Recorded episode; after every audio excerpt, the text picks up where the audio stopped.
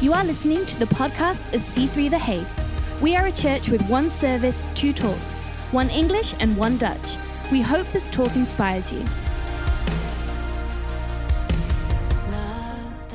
Romans 8, verse 15. It's okay if you don't have that with you. Maybe you have it on your phone, but we'll have it on the screen for you in the back. Um, it says here, it says, for so so this is Romans 8. And Romans 8 is quite a climax of Romans. First seven chapters of Romans, Paul takes a lot of time to explain that we are that we fall short uh, of the glory of God, that we are not enough by ourselves, that uh, all mankind have sinned, and so it, it gets almost it gets almost a little bit depressing uh, if you if you end at chapter 8 and then at romans 8 verse 1 uh, paul sort of makes a turnaround and he says but there is therefore no, now no condemnation for those who are in christ jesus um, and he starts to explain to us that the gospel message is a message that yes we fall short of the glory of god but that's not the emphasis uh, the emphasis is, is that God has redeemed us and we have been justified by faith and not by works, and there's nothing that we can do to deserve that. But where, where in Romans 5 it says, where sin abounded, grace abounded much more. Um, now we're going to have a conversation in Romans 8 about grace. And so I feel it's important to mention because the Holy Spirit is really a part of the message uh, of grace. As a matter of fact, I have often said that it is not hard to live the Christian life, it is absolutely impossible.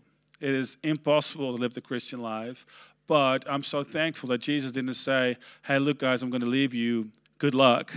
Uh, let's hope and pray it will be good. I will be back in, in a couple of days, and for God, one day is a couple is a thousand is a, is a thousand years. So, so you know, like just hope and pray it, will be fine. No, no, He said, I will give you a helper and I hope and I think I'm really grateful. Let me just reflect on myself. I'm very grateful that God has given us a helper to do uh, and to be what we need to do and, and, and be uh, for this uh, gospel message.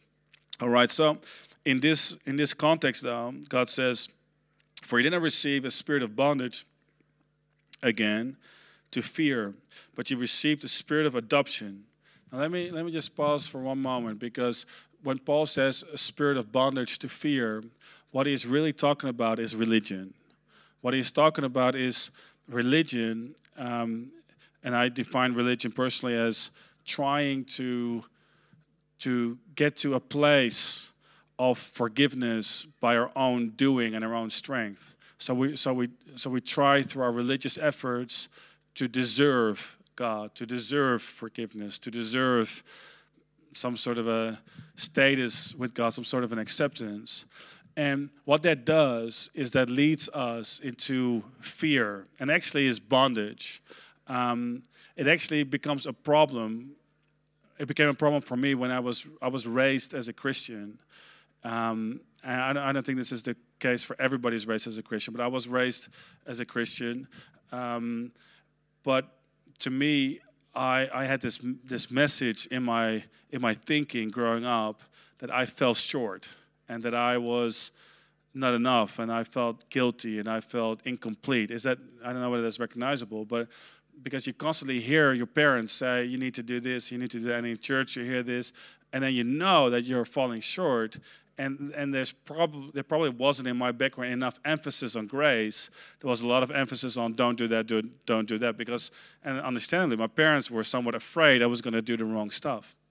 Um, so um, and so that, so by trying to keep me on the right track, they I, I think it got instilled into me, not consciously but subconsciously, that I was I was not good enough, and so.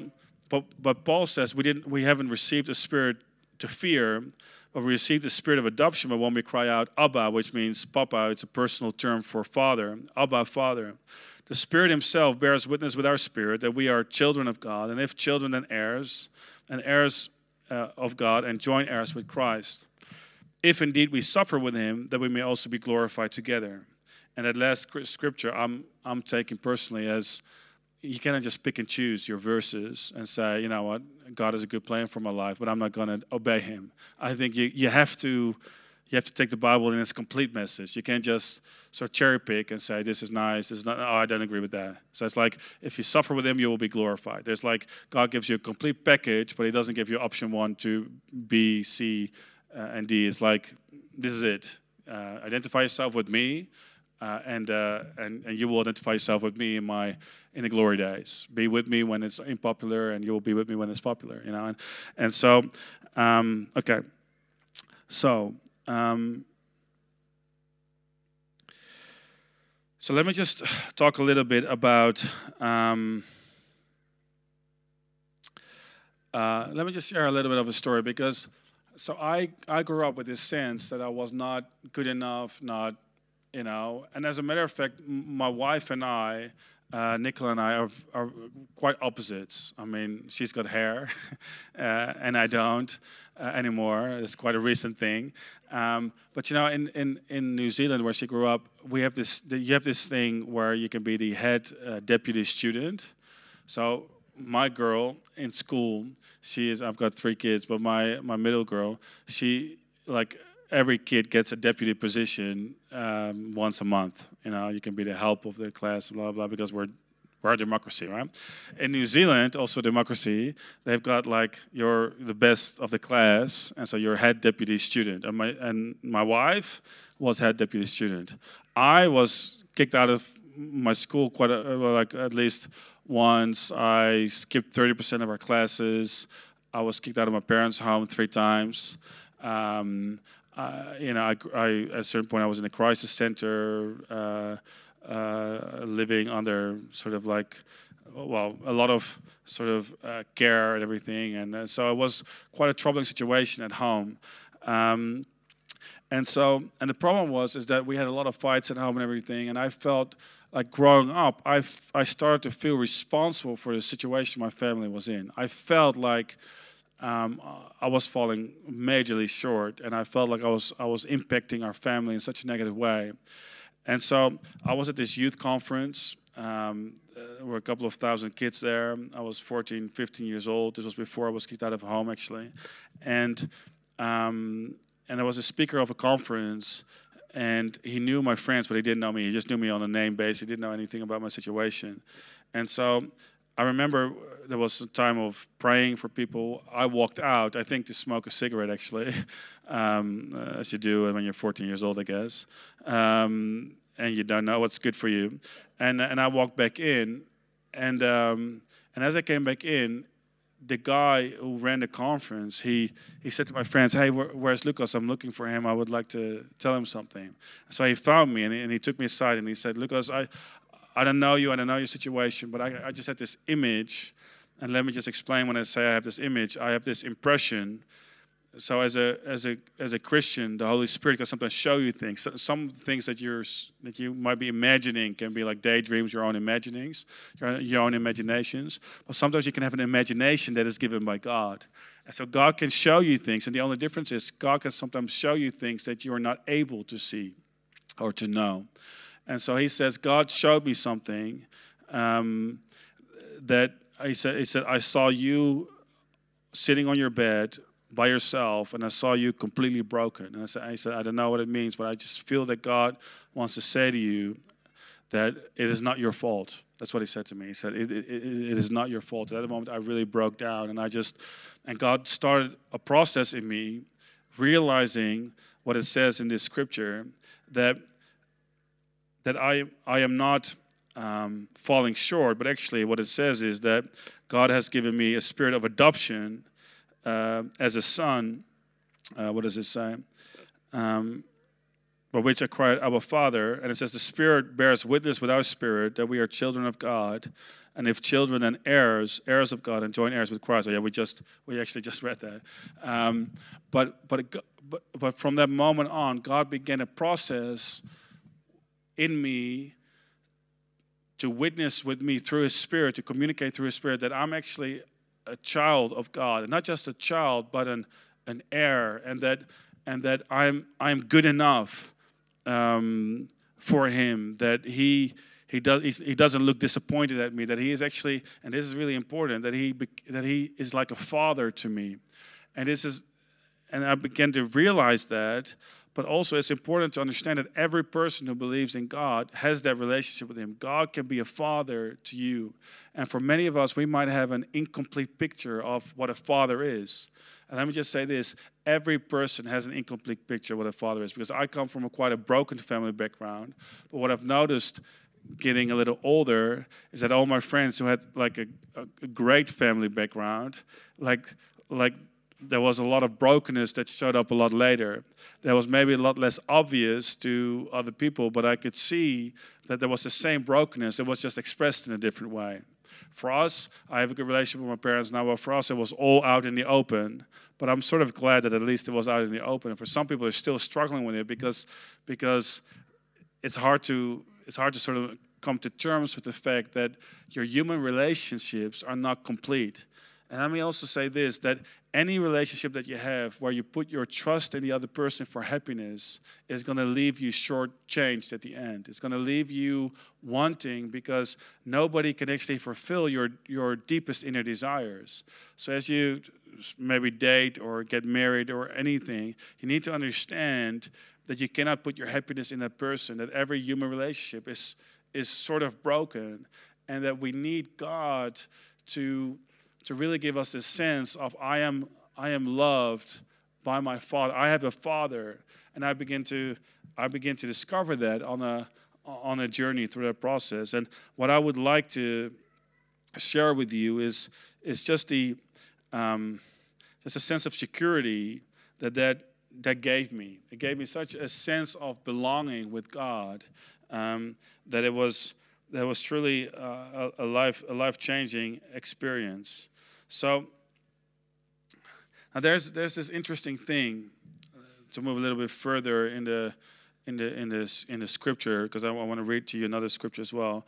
There's this interesting thing when it comes to the the dreams and the ambitions that we have. Some people have this dream to find God, and that's totally valid and that's amazing to find salvation, to find a meaning for life, and that's like that can become like a painting a painful longing uh, that you have, and um, um, and and and that's that's that's important to follow after, I would say, and to chase after. The other thing is, is um, the moment you find hope in God, it is it is important to understand that the the hope that we have um, cannot be disappointed by circumstances the hope that we have in God, the moment that God says, I'm, I'm your father, you're my son, the moment that his spirit starts to communicate with our spirit that we are children of God, it is now no longer I'm now no longer relying on circumstances and other circumstances for my security. My security now lies in the fact that God is my father and I am his son, or God is my father and I am his daughter. But if you're a daughter, we're just women here, um, you still have the, the right, the, the, the, the heiring rights. You are a co heir with God as a son was in that time. And so um, and so he continues, the scripture continues, and I'm going to skip a little bit but in, in verse 24, um, where it says, For we were saved in this hope, but hope that is seen is not hope. For why does one still hope for what he sees? And I, I think it's probably a good thing to think about that little line. Why would you hope for what you would see? There's no hope necessary for what you see. He says, but if we hope for what we do not see, we eagerly wait for it with perseverance. So, so hope that is seen is not. Oh, sorry. It says hope that is not seen is not is not hope. But why does one hope for what he, he sees? And so, I think it's, it's important to understand that in our lives there will be a gap between um, between the hope that God gives us and the circumstances that we live with. And sometimes, the, I think the problem sometimes is we, we measure people's faith with their circumstances, don't you think? So we measure your faith by how big your business is, or how, how, um, how many children you have, or how successful you are, or how big a church is. So that church has faith because they are big and whatever. And so it's interesting because we almost we almost take a measuring stick of circumstances and then say, oh, your faith must be big. Whereas, as a matter of fact, Abraham was the father of faith. it was the father of many nations through faith, but he, he didn't have any sons. He didn't have any heirs to come. And so the Bible says Abraham, against hope, believed in hope. He, he trusted in hope because hope that is seen is not really hope. You don't need hope for what is seen. And, you, and you, I think you need to come to grips with the fact that in the Christian life, God will fulfill his promises. Yes, he will. Absolutely.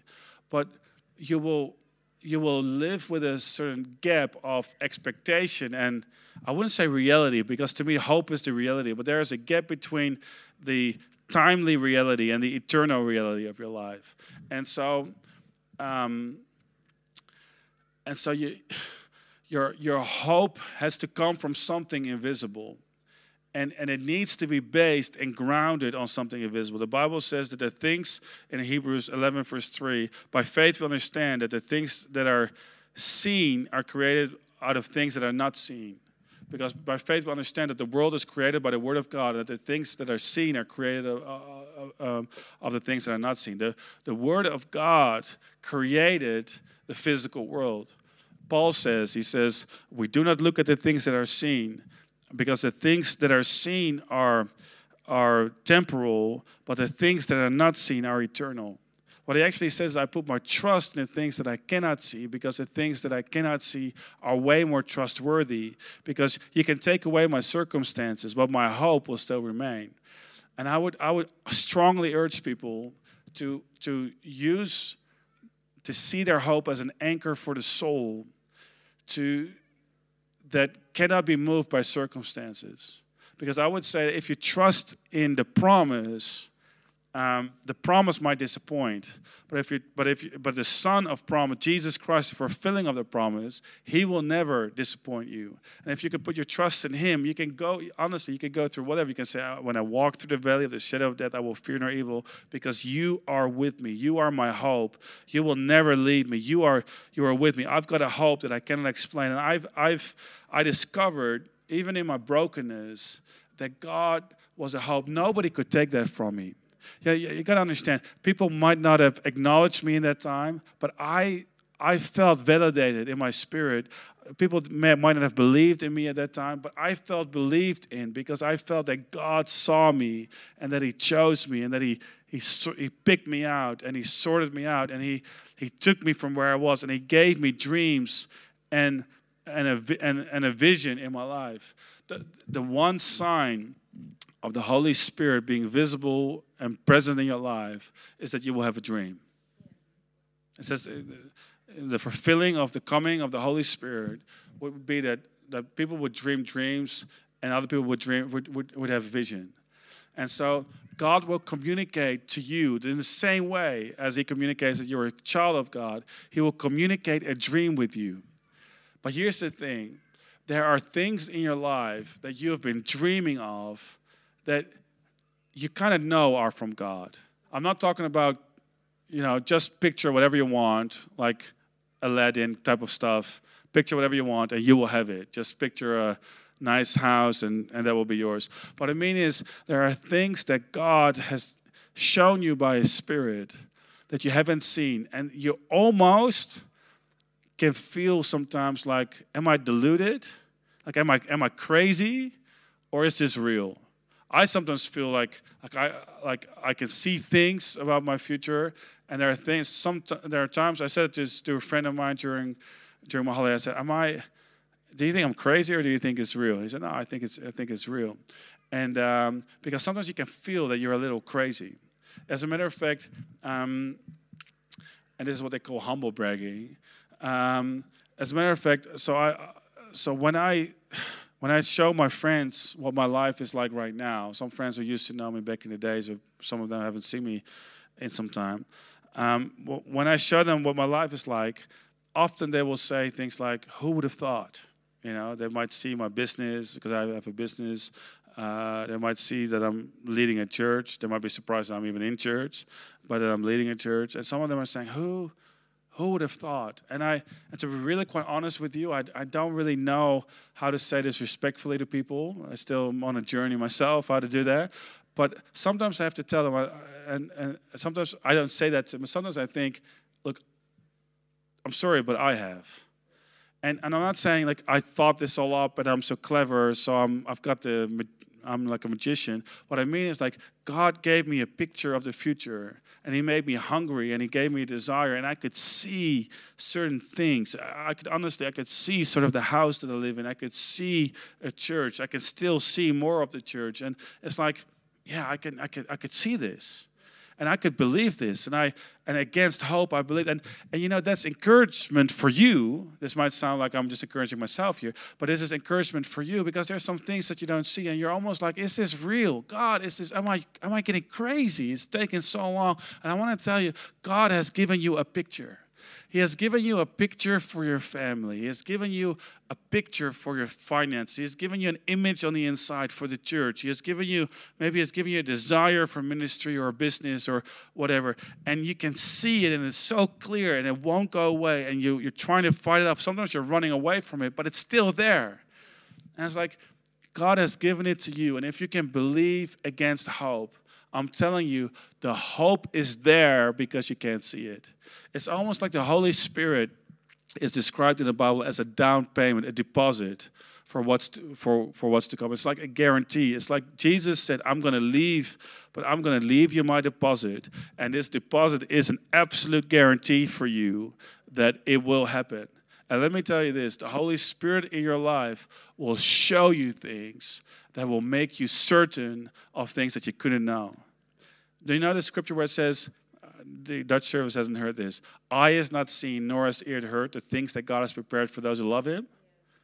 And people quote that, say, "Eye has not seen, ear, ear has not heard." You know, God is a mystery. Um, his, his works are mysterious. You will never understand. You will never eyes not see. And then it says, "But God has revealed them to us through His Spirit." In other words, the Holy Spirit is the fact that we have the Holy Spirit is a guarantee, but then the Holy Spirit shows us what is guaranteed to us. And if we can sort of lean in and not just rely on what we can see, but rely on what we can see, I'm telling you, if you can see it, you can have it. If you can see it, you can walk in it, but you need to trust in the hope that is invisible. Is that helpful? Um, so, so that's kind of like my story. And then, and then the third part of my story, which I'm going to share in a short way. Um, I just want to finish the scripture though. Where is the scripture? It says, okay, and then and then it says, likewise, okay, the Spirit helps us in our weaknesses. And listen to this. This is just beautiful. It says, for we do not know what we should pray for as we ought, but the Spirit Himself makes intercession for us with groanings which cannot be uttered. Now, he who searches the hearts knows what the mind of the Spirit is because he makes intercession for the saints according to the will of God. And then it says, We know that all things work together for good for those who love him, for those who love God, to those who are called according to his purpose. All that, by the way, that last scripture is in the context of the earlier scriptures. And, but it says, Look, we don't know how to pray in the way where we should. And let me just tell you this when, I, when I'm in a group of Christians, let me just talk about Christians right now. When I'm in a group of Christians, and one person is sick and the other person is depressed, what I notice is that the depressed person has faith for healing and the, and the, and the sick person has faith for depression. Because it is, it is so much easier for us to believe for somebody else. Because, you know, we see Rachel and we're like, oh, Rachel's beautiful, she's amazing. Of course, God will bless Rachel. But, but then you see yourself, you're like, you know, I understand the hypocrisy of my heart. I understand that my desires are mixed. I understand that there's a part of it that is a holy desire. There's a part of it that's maybe slightly selfish and ambitious. So there's like a, a mix in the inside of me, and it's become so personal and so so close to me that I cannot believe for my own miracle, but I can't believe it for somebody else. And it's almost like, why are you believing for, like, but but here's the thing when it comes to your own desires, it becomes very difficult to pray for them because they're so deeply personal. And sometimes, again, you feel del- somewhat delusional or like is real and everything. And so I'm just amazed that the Holy Spirit, when we don't know how to pray, He will pray through us. Listen to this for us. So when we also when we speak in tongues, it's not like what, what we do is the Holy Spirit is praying through us for us. And let me just there's this there's this one experience that I had this was with the same speaker, by the way, who who gave me that word. Um, this is like a long, quite a, quite a long time ago. But we were in a in a conference. I was in a in a group that was praying for each service, and so we were praying for for uh, in a conference, a couple of services a day. So we're praying about an hour for each service. So I prayed about three hours a day for these services in a group setting. And the third day, we had the feeling that like the conference was a little dry. It just wasn't really like it was a little disappointing. When you organize something um, or when you build a church, you, you really are believing for miracles. And when you don't see these things, it's like it gets a little frustrating. And so I remember the, I think it was a third night, it was a, thir- a Thursday night, I believe. Um, I was starting to feel this joy all of a sudden. And I, I, uh, my, a friend of mine, another friend of mine was going to speak on the Holy Spirit. I knew that and I was starting to feel this joy. And I, uh, this was a prayer meeting with a microphone. I got in front of the microphone, and and as I started to sort of share that, people were starting to feel the joy, and we were just getting like totally, like we were getting quite happy and uh, and filled with the Holy Spirit.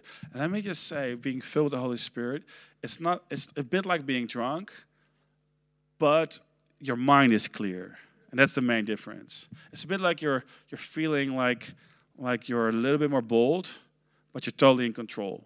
You're not being overtaken. There's nothing weird about it. It's just like you're you're there. And actually, I find I'm, I'm more clear than I am I'm otherwise. So I, I, could pick up the Bible, and I did that, and I, just came alive to me. And so my thinking was sharp. But anyway, so we came into the meeting way too late because we were praying too long and we were just having a good time. We came into the meeting the sermon actually started when we came in. I sat down on my chair. My friend, he prayed. He said, "Let's just invite the Holy Spirit." We invite the Holy Spirit, and then I just honestly, I just fell off my chair. Um, like I, I just, I just felt like complete electricity go through me.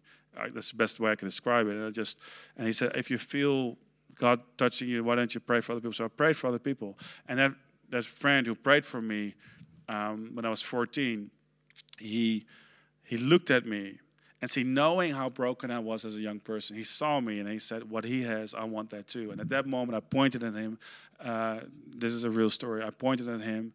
There were cameras and everything, uh, 3,000 people in the room. And I said, Can I pray for you? And like, you don't do that. It's like, you, like Phil Pringle or whatever. You just don't really do that. So I, I, uh, I said, Can I pray for you? He goes, yeah, Sure. So I prayed for him. And he was just majorly touched. And, and things really changed. After that meeting, I said to some other people said, Did you see what God did to that person? Did you see what God did to that person? That was amazing.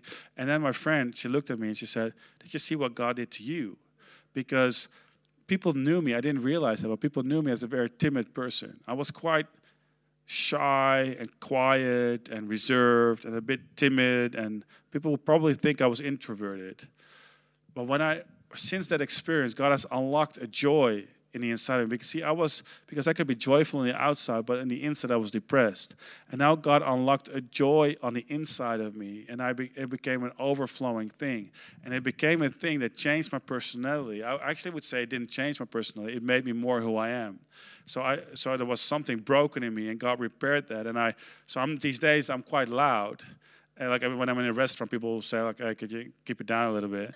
And and so, but I have to blame God for that a little bit because it's really. And so when I now lead, when I preach, when I when I do my business, it comes from the confidence that God gave me that day. And every single time, let me say this: every single time I lack that confidence, that that that sorry, that confidence, it is because I'm not filled with that same spirit. And maybe I'm listening too much to a spirit of fear. And so I need to get back there and say, God, fill me with your Holy Spirit. And I notice that when He does that, I'm filled with confidence again, and my mind is clear. And I'm, and I'm again, I'm not comparing myself to other people, but I'm comparing myself to what God has said to me. And I'm happy and I'm full of joy and it's good enough. And He's, he's more than enough for me. And so the reason why I'm, I'm sharing these stories with you is to describe for you that the Holy Spirit can really help you. He can help you to pray for you, through you, and He can give you a confidence that you need. Thank you for listening to this podcast. If you want to know more about what's going on at C3 The Hague, please follow us on Instagram. We'd love to see you on Sunday.